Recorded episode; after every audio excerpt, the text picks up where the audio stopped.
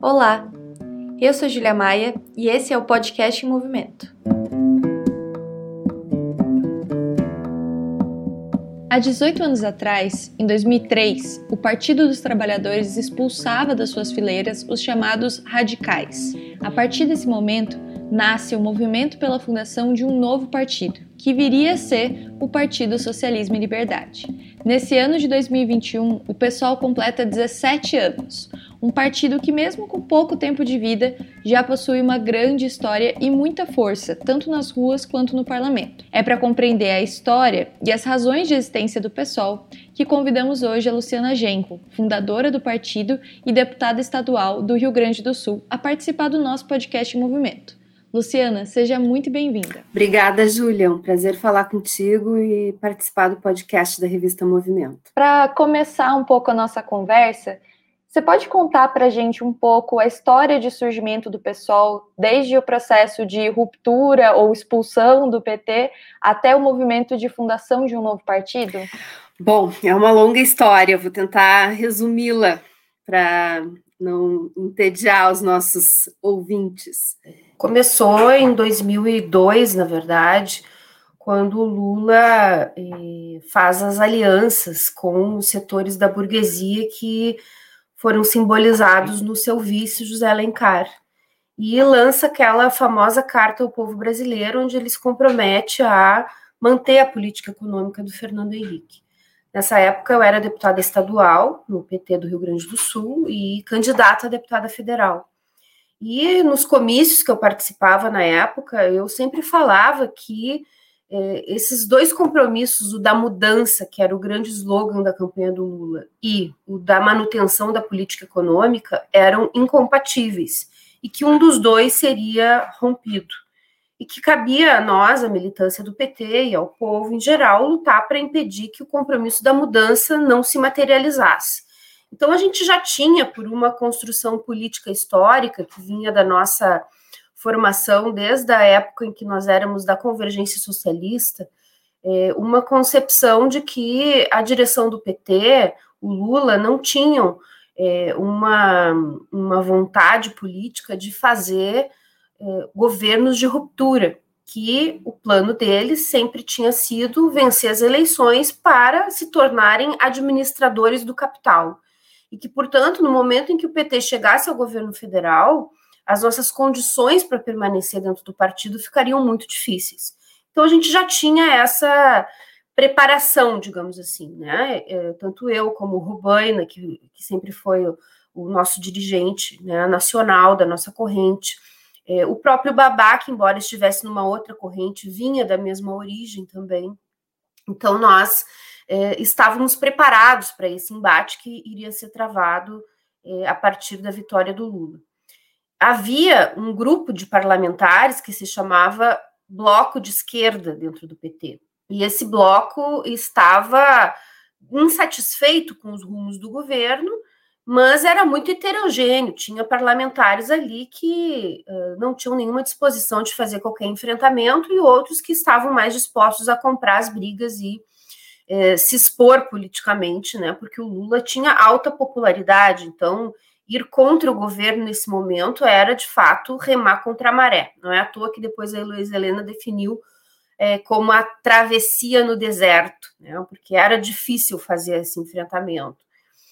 É, quando vem a reforma da Previdência, ela uh, pauta um, uma questão que atingia diretamente um setor social muito importante, que eram os servidores públicos.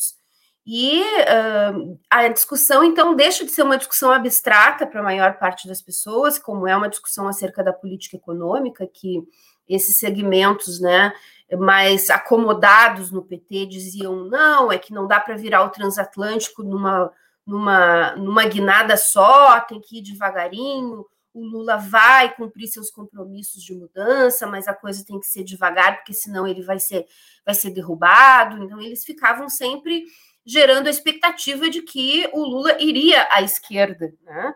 E que nós estávamos apressados e, por isso, éramos, éramos radicais. Mas, quando chega a reforma da Previdência, acaba que uh, há uma greve dos servidores. isso se materializa num grande movimento que toma as ruas de Brasília e começa a pressionar o conjunto dos deputados a se posicionarem claramente a respeito da reforma da Previdência. E para o governo, isso acabou se transformando numa, numa batalha importante, porque o governo ainda lutava, isso era o primeiro ano do Lula, para ter credibilidade junto ao capital, né? E principalmente aos mercados. Então, a nossa presença ali, incomodando e questionando e criticando, era muito constrangedora para o governo, do ponto de vista de ganhar essas, essa credibilidade. Já tinha tido o episódio da Heloísa Helena, que foi o primeiro enfrentamento, onde ela se recusou a votar no Sarney para presidente do Senado, que o Lula escolheu a dedo o Sarney para ser presidente do Senado, e ela não votou, então foi a primeira briga que ela comprou. É, e a reforma da Previdência, isso é, se torna, então, insustentável para nós é, não romper com a disciplina de bancada, porque isso era uma coisa muito cara ao P T, naquela época, manter a bancada sempre unida. Até porque, nesse caso, eles precisavam, né, o governo precisava mostrar para os capitalistas em geral que tinham o controle da bancada do P T dentro do Congresso Nacional para fazer as mudanças que eram de interesse do capital. Então, eles nos ameaçam, ou vocês se submetem à disciplina da bancada ou serão expulsos do P T. Uh, com essa uh, determinação, digamos assim, a maioria dos parlamentares recua, né, e aceita votar a reforma da Previdência ou aceita se abster, né? Uma parte, uma parte, inclusive, que depois veio para o P SOL, como o próprio Ivan Valente, eh, se abstiveram nesse momento. O Lindbergh Faria, que estava conosco ainda no enfrentamento, ele recua também, e em troca da promessa de que ele viria a ser prefeito de Nova Iguaçu, que, de fato, a direção do P T cumpriu a promessa com ele, né? Não cumpriu as promessas de mudança, mas a promessa com o Lindbergh dele ser prefeito, eles conseguiram cumprir. E o Lindbergh, então, nos abandona também, e ficamos eu, a Heloísa Helena, o Babá e o João Fontes. A Heloísa vinha de uma outra tradição política, né? Ela não era da Convergência como nós, ela não tinha essa caracterização mais clara como nós tínhamos do que, que seria um governo do P T. Então, para ela foi muito sofrido, foi muito difícil, até porque a maior parte da corrente dela, que era a D S, ficou no P T, então ela veio com o João Machado, que era um dirigente importante, que está até hoje conosco, no P SOL, mas ela veio uh, com muito pouca base dentro do, da sua corrente. Uh, uh, mas ela veio, né, e ela se manteve firme e não cedeu a todas as pressões, inclusive pressões para que ela nos abandonasse, né? E, e ela não fosse expulsa do P T e fôssemos só nós. Né? É, e é, ela fica firme, nós votamos contra a reforma da Previdência e, uh, num dia de dezembro de dois mil e três, num hotel muito refinado de Brasília, o Diretório Nacional se reúne. É um evento regado a suco de laranja e brownies, o que para o P T na época era uma novidade, porque a recém é, o P T estava se, se achegando mais nessas, nessas fórmulas refinadas, né, digamos assim, de, de eventos, e, e, e nos expulsam. O único membro do Diretório Nacional do P T que é, sai junto conosco, a partir da nossa expulsão, é o Rubaina. O Rubaina, que era membro da direção nacional, se retira, então, para nos apoiar. Na verdade, ele, ele era um dos artífices de todo esse processo, junto conosco. E, e nós começamos, então, a movimentação para criar o novo partido.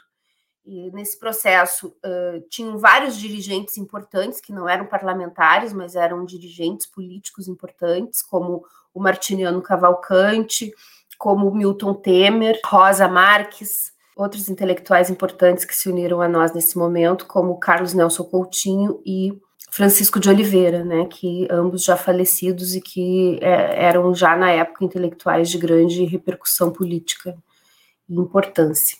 Bem, então, nesse, nesse contexto, né, da, da reforma da Previdência, nós conseguimos uh, atrair para o P SOL, para o processo de fundação do P SOL, segmentos importantes do funcionalismo público federal. A própria Maria Lúcia Fattorelli foi uma das lideranças do, dos servidores federais que se aproximou. O Andes teve um papel muito importante também, porque foram uh, protagonistas muito fortes da greve, né, que, que enfrentou a reforma da Previdência. Mas a gente tinha uma, uma convicção de que uh, o que estava em jogo ali não era apenas a questão da reforma da Previdência, embora a questão da reforma da Previdência não fosse pouca coisa, tá? Porque era uma reforma de interesse do capital financeiro. Não é à toa, né, que a, as reformas da Previdência em todo o Brasil e em todo o mundo são um, nichos muito importantes para os investimentos especulativos e para os mercados financeiros, né? Então, o, o mercado estava de olho no, nesse processo. E, para nós, esse era um tema fundamental, porque tinha a ver com uma base social concreta, mas era o conjunto da obra também do governo, né, que vinha já dando mostras muito categóricas de que não iria fazer um governo de enfrentamento com os interesses do capital e uh, que as políticas sociais eram, na verdade, políticas compensatórias que minimizavam, em parte, eh, as dificuldades econômicas, a pobreza, eh, a falta de acesso à universidade, a falta de acesso à moradia, saúde pública de qualidade, mas que não mexiam nas estruturas que realmente poderiam garantir mudanças mais significativas. E, ao mesmo tempo, a prática política, né, de continuar naquele, naquele modo de governar que era o do tomar lá da cá com o Congresso Nacional e, principalmente, da cooptação dos movimentos sociais, né? De nunca apostar na mobilização social. Né? Esse foi uma, essa foi uma marca de todos os governos do P T ao longo desses treze anos, é, ao invés de instigar a luta social, de instigar a organização popular, para que o povo pudesse respaldar o governo nas mudanças que eram necessárias, eles cooptaram os movimentos, desde o M S T até os sindicatos, eh, botaram muitos dos dirigentes para dentro do governo e desarmaram o movimento de massas na necessidade de seguir organizado, lutando e fazendo ocupações, fazendo mobilizações, fazendo greves, eh, lutando pelos seus direitos. Então, É, o governo acabava sempre é, cedendo aos interesses, né, das bancadas evangélicas, das bancadas fundamentalistas, da bancada do boi, da bancada da bala, enfim, de todos aqueles grupos de pressão que existem dentro do Congresso, para conseguir os votos que ele precisava para aprovar medidas que, em geral, não eram medidas a favor do povo, porque toda essa compra de votos que depois uh, surgiu no mensalão, nós já estávamos fora do P T, ela foi feita para fazer a reforma da Previdência, não para fazer eh, uma, uma mudança favorável aos trabalhadores e ao povo, né? Então, para nós, ficava muito claro já naquele momento que eh, era insustentável seguir no P T e que a gente precisava colocar de pé uma alternativa que pudesse eh, buscar a superação do P T pela esquerda. E você comentou um pouco sobre esse momento em que foi fundado o PSOL, que inclusive a Heloísa Helena falou dessa travessia no deserto, no momento em que o Lula tinha uma popularidade gigantesca. Quais é que foram os principais desafios, dificuldades de fundar um partido de oposição de esquerda aos governos do P T, justo no momento em que o P T estava, digamos assim, com a bola toda? Pois é, dificuldades grandes, né? Primeiro porque a gente tinha que coletar e validar mais de meio milhão de assinaturas, e era a primeira vez que isso era exigido para se formar um partido. Até ali, bastava os cem fundadores e o partido recebia o certificado de legalização. A lei havia mudado e a gente precisava coletar meio milhão de assinaturas, e essa coleta de assinaturas, ela dependeu fundamentalmente dos nossos mandatos, né? O meu, o do Babá, o João Fontes e a Heloísa Helena, as nossas correntes políticas e os sindicatos que nos apoiavam, né? Não os sindicatos em si, porque o sindicato não pode apoiar um partido, mas os sindicalistas, né, que tinham é, uma militância partidária também e que nos apoiaram. Então, nós fomos para as praças, fomos para as ruas, recolher as assinaturas. É, a Heloísa era uma grande referência, né? A gente falava, é o partido da Heloísa Helena, e as pessoas assinavam, porque ela já era bastante conhecida. E, mas também havia muito descrédito, como há, há mais ainda hoje, né, descrédito com partidos, então também não era fácil fazer as pessoas assinarem para criar um novo partido. E uh, a Justiça Eleitoral recusou grande parte das assinaturas que nós coletamos, porque a assinatura da pessoa na, na, no papel nosso tinha que ser igual, ou pelo menos parecida com a assinatura que tinha dela lá na Justiça Eleitoral. E eles comparavam uma por uma. Então, era um processo demoradíssimo e muito difícil, porque às vezes a pessoa assinava, fazia um, um garrancho qualquer lá e a assinatura não batia com a assinatura do cartório. Então, uh, a gente teve muitas assinaturas recusadas. Na última hora, a gente teve que voltar para a rua para coletar mais assinaturas. Eu não me lembro dos números exatamente, mas o Rio Grande do Sul foi, eu acho, o, o que mais coletou proporcionalmente assinaturas para a fundação do partido. E aqui foi um trabalho assim, gigantesco que a gente fez e conseguimos, né? Conseguimos garantir esse, essa mobilização para uh, validar as assinaturas e uh, ter o reconhecimento da Justiça Eleitoral. Além disso, a gente enfrentava dificuldades políticas mesmo, né? Porque eh, tinha uma ampla vanguarda ainda muito iludida com o P T, que dizia que nós estávamos uh, apressados, né, que nós estávamos sendo muito radicais, por isso a gente, a gente assumiu esse rótulo de radicais, né, e, e dizíamos sim, nós somos radicais, porque nós queremos mudanças pela raiz e não mudanças cosméticas que mantêm os interesses do capital intactos.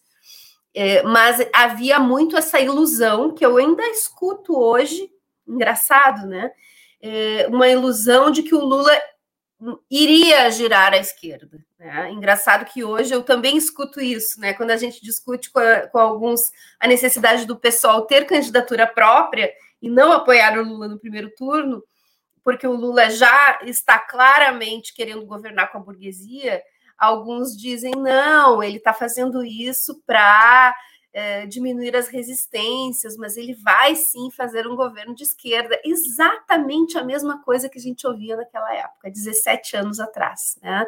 As pessoas iludidas que o Lula iria à esquerda. Naquela época essa ilusão ainda tinha mais uh, fundamento, porque não havia essa experiência, né, de, dezessete, de, de, de treze anos de governo do P T. Hoje realmente é uma ilusão bastante... É, caricata, digamos assim, em relação à, à realidade. Acho interessante você comentar sobre essa expectativa de guinada à esquerda, porque o momento de fundação do PSOL tem uma realidade muito distinta da época que a gente está vivendo agora, né? A gente não tem um governo do P T, e sim um governo de extrema-direita, com o Jair Bolsonaro na presidência da República, em meio a um genocídio, pela forma como o governo lidou com a pandemia da covid dezenove, uma crise econômica brutal, uma crise social, política muito profunda, uma piora nas condições de vida mesmo da classe trabalhadora como um todo. E essa conjunção de tragédias faz com que exista um sentimento de desespero em derrotar o Bolsonaro, custe o que custar, seja quem for. E aí entra novamente o P T, ou mais especificamente o Lula, né? Depois que ele ficou livre para concorrer às eleições presidenciais, a gente tem visto muita gente depositando as suas esperanças em dois mil e vinte e dois, com um possível retorno do P T ao governo. E eu queria saber como que você avalia essa renovação de esperanças com o Lula e com o P T, em especial entre os setores da esquerda, porque do ponto de vista popular é esperado que as pessoas queiram sair do pesadelo do que é um governo Bolsonaro e buscar qualquer outra coisa que consiga tirar, né, esse presidente do poder e apostar no cavalo que está ganhando, digamos assim. Mas dentro dos setores organizados da esquerda, inclusive da esquerda que se reivindica revolucionária, como que você vê essa requentação de esperanças no Lula? Pois é, isso é muito engraçado, né, se não fosse trágico, porque a gente vê, inclusive, correntes que vêm de uma tradição semelhante à nossa, né, aliás, da mesma tradição, porque a resistência também veio lá, originalmente, da, da, da Convergência Socialista, né? Eu fui, eu fui companheira do Valério Arcari na Convergência Socialista. E a elaboração deles hoje parece é, saltar por cima de toda essa experiência histórica e do, do próprio acúmulo que a gente tinha lá na época da Convergência Socialista. É, eu acho que, é, é, não falando especificamente de nenhuma corrente política, mas falando da, desse sentimento difuso que existe em setores da, da juventude, da vanguarda, da... dos sindicalistas que, que acham que o Lula pode vir à esquerda ainda, mesmo com todo o discurso que ele está fazendo, mesmo com todo o governo que ele já fez, mesmo com as reuniões com quem ele está fazendo, é, tem a ver com uma experiência interrompida, né, com, pelo impeachment. O, o, o, o, aquele quarto governo da Dilma, ele...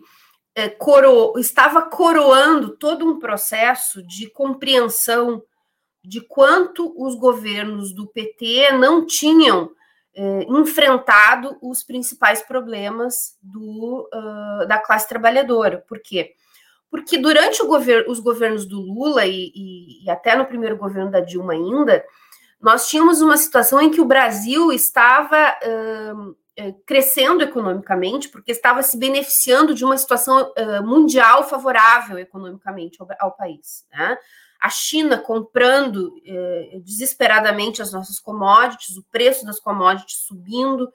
Então, o Brasil estava conseguindo eh, manter um certo nível de crescimento econômico e com um governo que não era um governo neoliberal típico, porque os governos do P T não são neoliberais típicos, né? Eles são, eh, eh, digamos, social-liberais.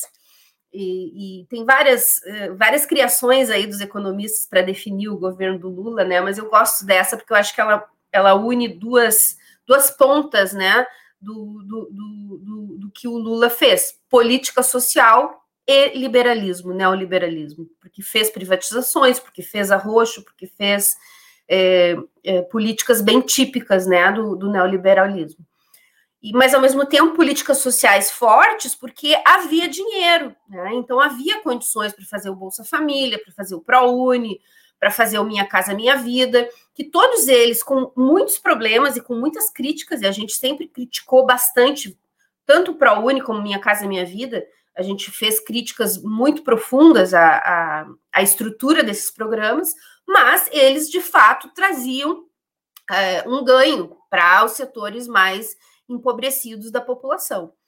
Só que com a, no segundo governo da Dilma, já no final do primeiro e no segundo, a crise econômica mundial, ela chega no Brasil com muita força e se demonstra que não é a marolinha que o Lula tinha dito que ela seria. E eu disse isso naquela campanha presidencial, né? E disse isso também antes, quando eu fui candidata a prefeita em Porto Alegre em dois mil e oito, né? Que É, já se avizinhava uma crise econômica também para o Brasil muito pesada. E lá em dois mil e quatorze, na campanha eleitoral, é, eu, eu disse, né? Inclusive, se vocês botarem no Google Luciana Genco vidente, é engraçado, vai aparecer um programa presidencial meu, não sei porque alguém inventou essa história de vidente, e, e ficou grudado ali no Google. E, e aí vem um programa presidencial meu que eu digo, ganhe quem ganhar, vai aumentar o gás, vai aumentar a luz, vai uh, aumentar a gasolina, e, e, era, e foi de fato o que aconteceu, né? Porque a, a, a crise econômica apertou, e aí aquilo que a Rosa Luxemburgo escreveu em mil oitocentos e noventa e oito, lá no livro dela Reforma ou Revolução, para fazer o, o debate com o, o Kaut, com o, o Bernstein, é, que era...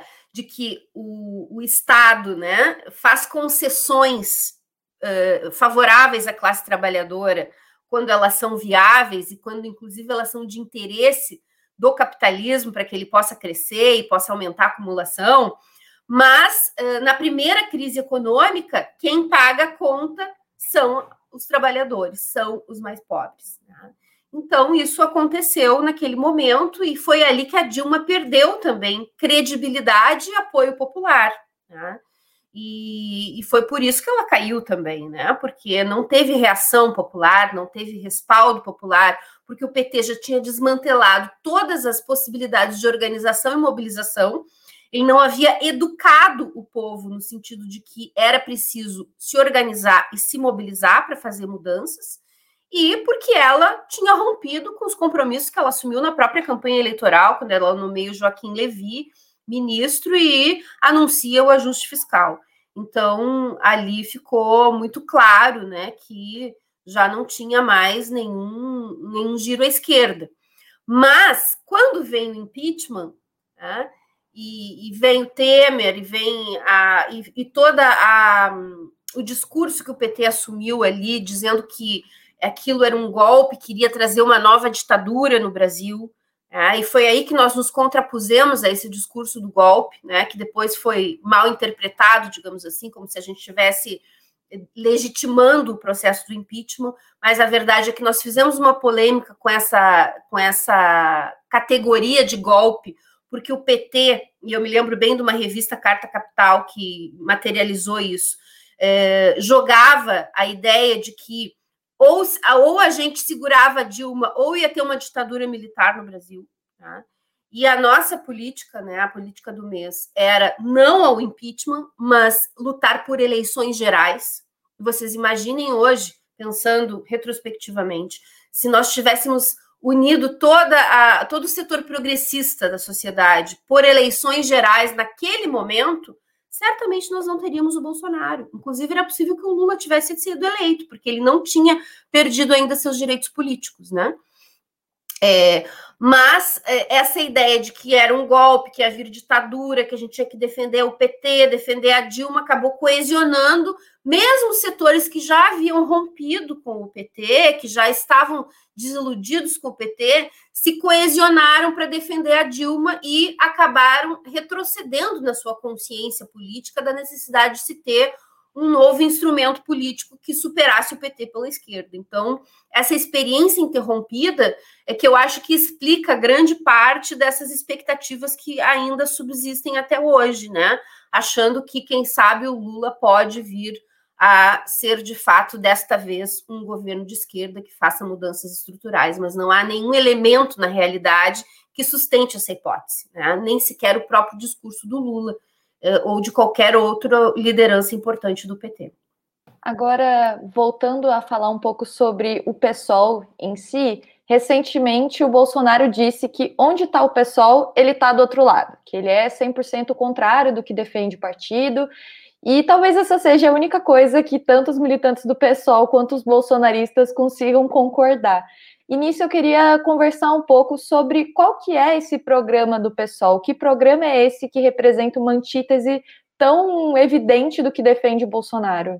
Bom, primeiro é preciso dizer que se contrapor ao Bolsonaro não é necessariamente ser socialista revolucionário, né? A gente pode se contrapor ao, ao Bolsonaro simplesmente defendendo uh, liberdades democráticas, porque o Bolsonaro é, na sua essência, um, um fascista, né? Ele gostaria de implantar uma ditadura fascista no Brasil, só que, felizmente, ele não teve condições políticas para fazer isso, né? Mas todas as movimentações dele eh, demonstram que esse é o objetivo. Inclusive, se ele conseguisse reeleger, esse risco se torna ainda maior, né?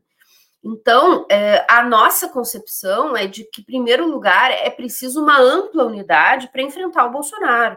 E nessa ampla unidade, cabe todo mundo que quiser enfrentar o Bolsonaro e lutar contra ele, desde o do, do P S T U até o Dória, se o Dória quiser se unir para lutar contra o Bolsonaro.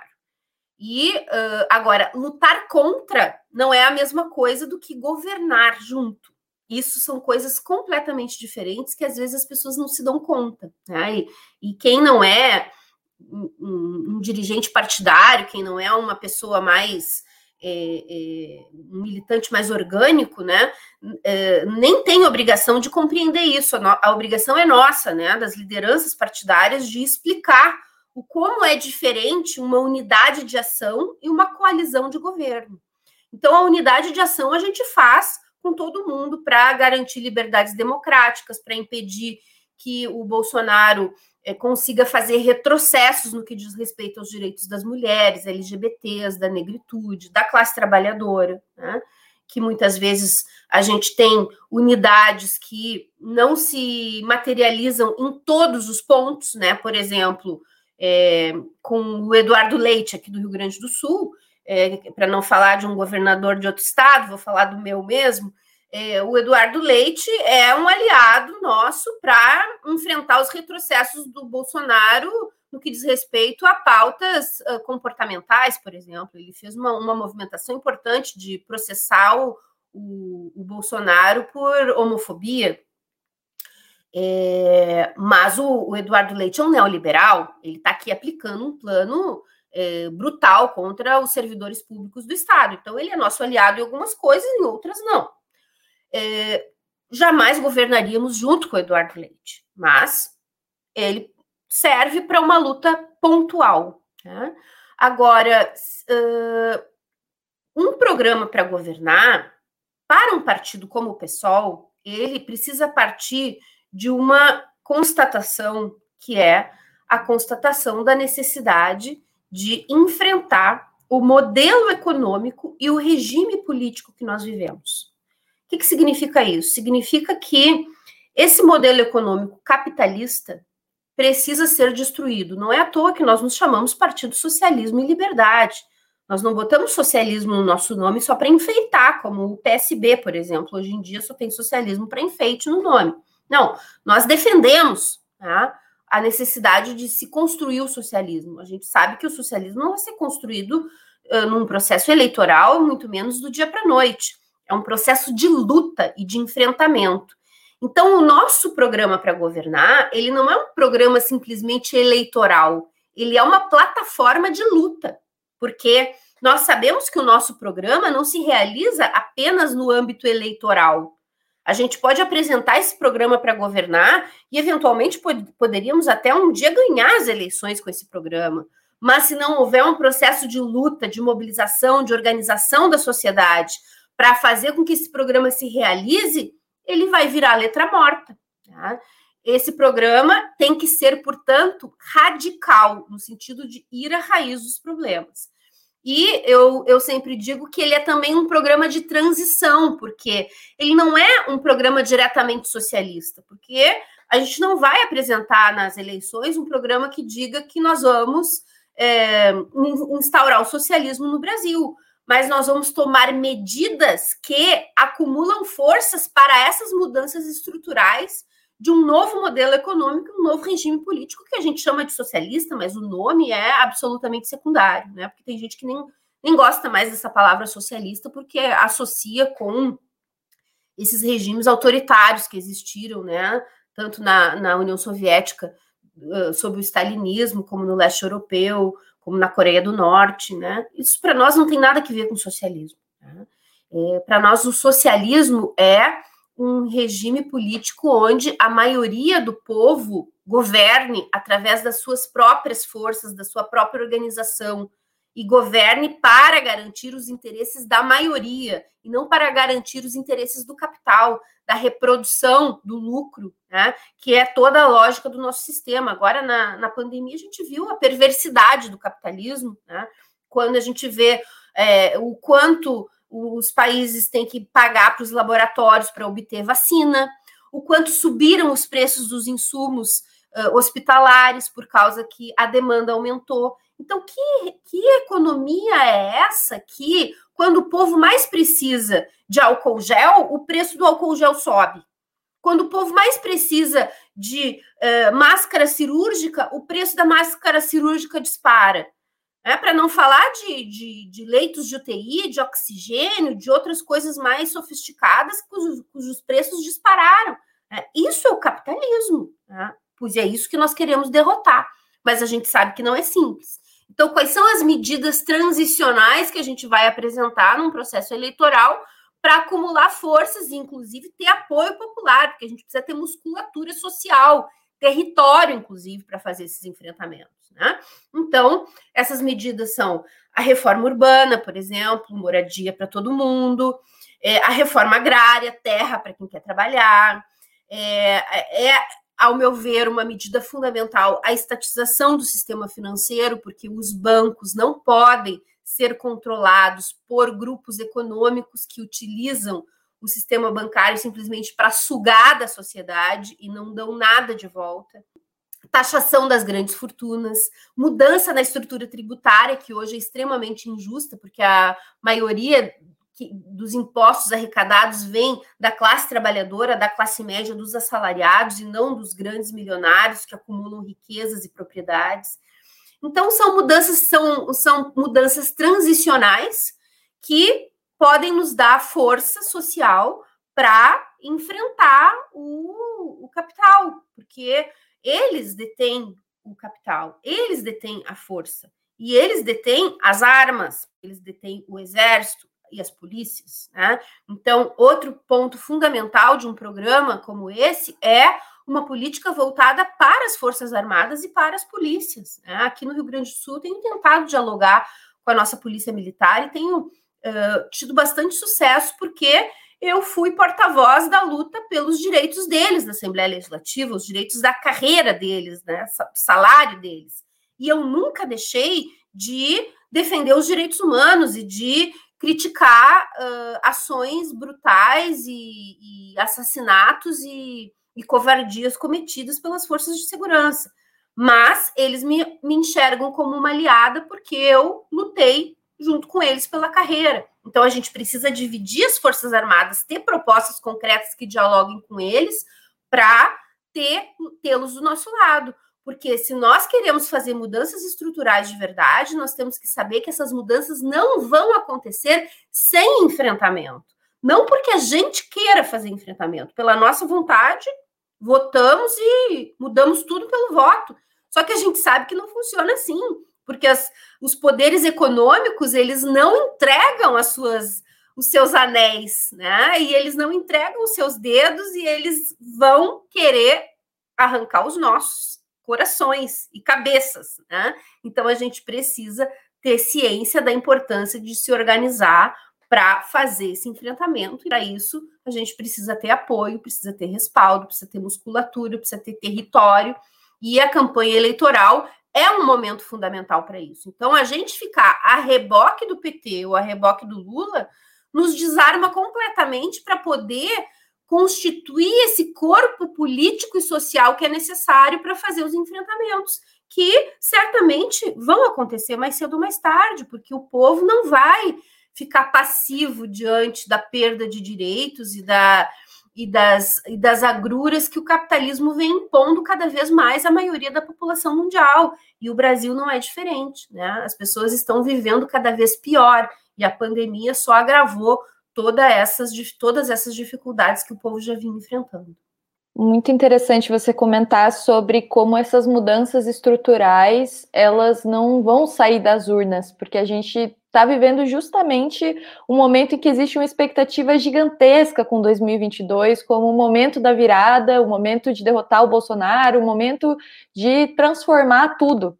Mas a gente também sabe que tem muito dois mil e vinte e um até dois mil e vinte e dois, e que de dois mil e vinte e dois em diante, independente de quem ganhar, e aqui eu não não estou sendo vidente, mas a gente sabe que vai ter muita luta. E se houve uma necessidade histórica de fundação do PSOL lá em dois mil e quatro, qual que é a importância histórica de existência e de afirmação e reafirmação do PSOL nos dias de hoje, nesse cenário que a gente enfrenta? Uma importância brutal, porque, inclusive, se nós queremos deter o crescimento da extrema-direita, nós precisamos oferecer uma alternativa pela esquerda. Porque se a gente observar o que aconteceu no Brasil com os treze anos do governo do, dos governos do P T... Quem pariu a extrema-direita foi a frustração com os governos petistas. Tá? E se a gente olhar para a Alemanha nazista, a gente vai ver também que quem pariu o Hitler foi a frustração com a República de Weimar, que não deu as respostas que o povo esperava do ponto de vista de garantir os seus direitos, a sua melhoria de vida, a sua... as suas liberdades políticas. Então, eh, a extrema-direita, ela cresce na esteira dessas frustrações. E ela acaba se fortalecendo uh, a partir de setores médios da sociedade. A gente sabe que a classe média, ela é sempre uma classe que oscila, né? Ela oscila entre apoiar a luta dos trabalhadores e apoiar a burguesia.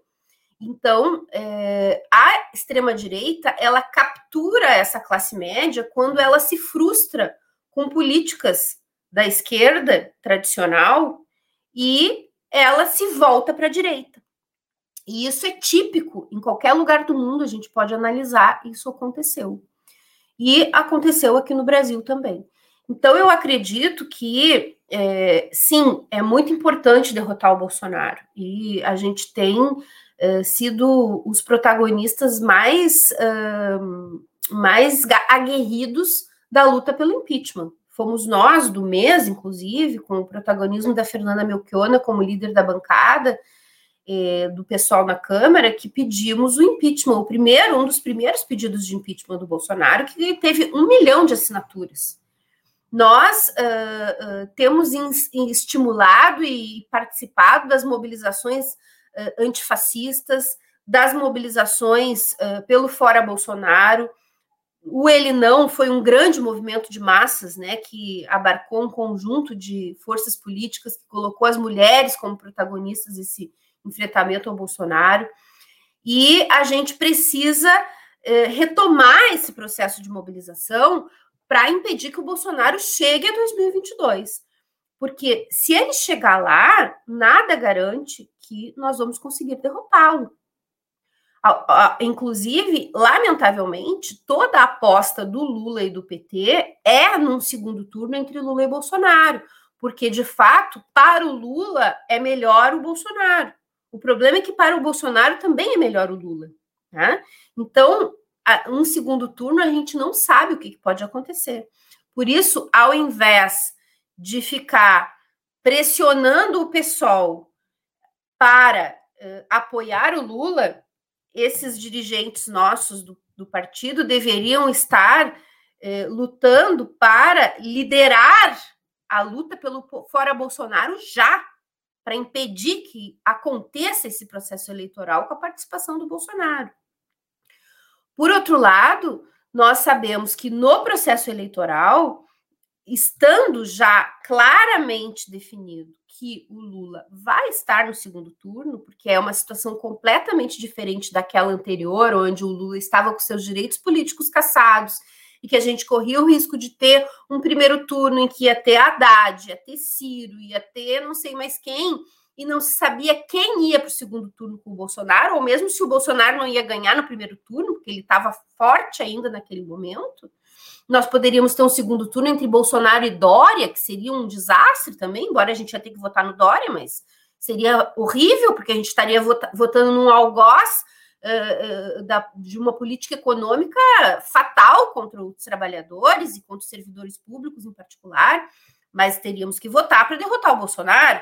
Agora, naquela conjuntura, a gente defen- chegou a aventar a possibilidade de que seria necessário uma frente, né? Uma frente anti-neoliberal e anti-Bolsonaro, que unisse Lula, Ciro, né? E outros setores aí democráticos e que tivessem mínimos compromissos econômicos de não aplicar um programa neoliberal puro e duro contra a classe trabalhadora, para garantir um segundo turno que não fosse um desastre, como seria um segundo turno Bolsonaro e Dória. Mas essa conjuntura mudou e hoje está muito evidente que o Lula vai para o segundo turno. Então não faz nenhum sentido para o pessoal apoiar o Lula no primeiro turno, a não ser para quem quer entrar no governo. E essa talvez seja a explicação. O que é muito mais grave do que apoiar no primeiro turno é entrar num eventual governo do P T, né? Porque um governo do P T Na, uh, na conjuntura atual, está muito evidente que será um governo de coalizão com a burguesia. E quando um partido oriundo da classe trabalhadora governa junto com a burguesia, quem manda é a burguesia, não é a classe trabalhadora. Em nenhum lugar do mundo foi assim. Então, o pessoal não pode, né, renegar sua própria origem, porque aí seria dizer que nós erramos ao fundar o PSOL, tá? Porque se a gente pode governar com o Lula agora, por que não governamos lá atrás, quando ele ainda não tinha feito tudo que ele fez ao longo daqueles treze anos, né? Então, é, seria uma política de liquidação do PSOL, uma política liquidacionista. E esse é o grande risco que a gente está enfrentando agora, né? Por isso, é fundamental que nós estejamos uh, firmes na, na decisão de ter candidatura própria no primeiro turno. Eh, estamos com o Glauber, que é o nosso, nosso pré-candidato, que é um nome que tem uh, condições políticas internas no PSOL de agregar diferentes forças políticas, que não é só o M E S, eh, para afirmar o nosso programa e, dessa forma, eh, ganhar força, ganhar musculatura para fazer os enfrentamentos que serão necessários serem feitos, independente de quem ganha as eleições. Porque se for o Bolsonaro, pior, vai ser um, um, um, uma carnificina no Brasil. Tá? Nós vamos ter muitas dificuldades e muitos enfrentamentos. Mas se for o Lula, nós também vamos ter que enfrentar, também vamos ter que lutar. Tá? Vai ser, não vai ser tão, tão difícil quanto contra o Bolsonaro, mas vai ser difícil também, porque o Lula vai governar para atender os interesses do capital e vai atacar a classe trabalhadora e vai atacar os servidores e não vai fazer as mudanças estruturais que são necessárias para que a gente possa resolver os problemas do povo. Então, a gente vai ter que lutar. E para ter corpo, ter força para fazer essa luta, o processo eleitoral é importante, porque ele nos, nos possibilita esse diálogo com o povo e porque ele, ele nos separa, né? Ele mostra que nós não somos a mesma coisa que o P T, porque um apoio de segundo turno é completamente diferente do que uma coalizão de primeiro turno com a intenção de governar conjuntamente, porque aí sim a gente vai se transformar naquilo que eu disse para o Aécio que nós jamais seríamos, que é o puxadinho do P T.